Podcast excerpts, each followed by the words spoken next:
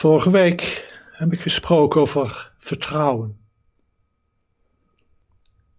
De Boeddha riep zijn leerlingen op om niet op hem te vertrouwen, eenvoudigweg omdat hij de Boeddha was, maar vertrouwen in de waarheid van de leer, de Dharma.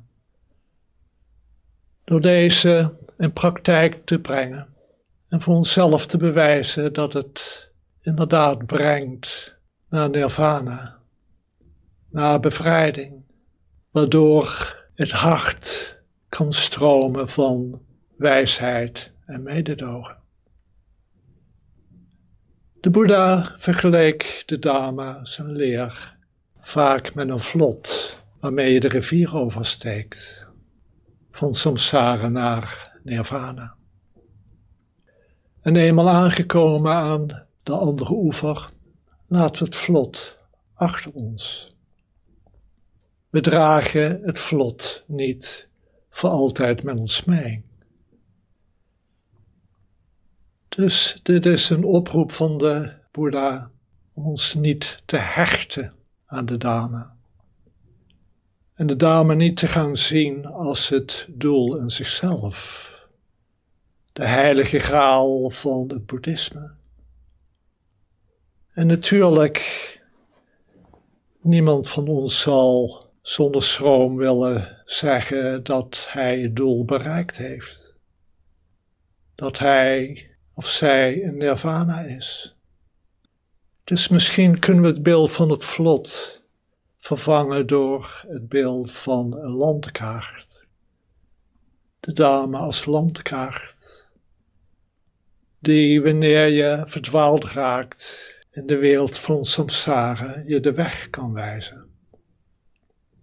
En de Dharma heeft vele richtingaanwijzers. Bijna voor elke situatie is er wel één.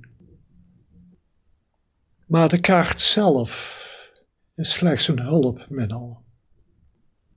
Wanneer we dit niet begrijpen, kan de kaart zelf ook het doel worden. En je ziet het maar al te vaak gebeuren. Ook in het boeddhisme maar ook in alle andere religies. Dat de leer die eigenlijk naar bevrijding, naar liefde en wijsheid ons moet brengen, in zichzelf het doel gaat worden. En dan werpt het hindernissen op, scheidingen tussen mensen. Zij die de leer erkennen als de waarheid of niet. En meestal moeten de tegenstanders dan bestreden worden. En dit is wat we toenemend zien in deze wereld. Het is voor die reden dat aan het begin van het achtvoudig pad juist inzicht de centrale plaats inneemt. Uit juist inzicht volgt de rest. Wanneer we de Dharma begrijpen als landkaart, dan kan het ons brengen naar het gewenste doel.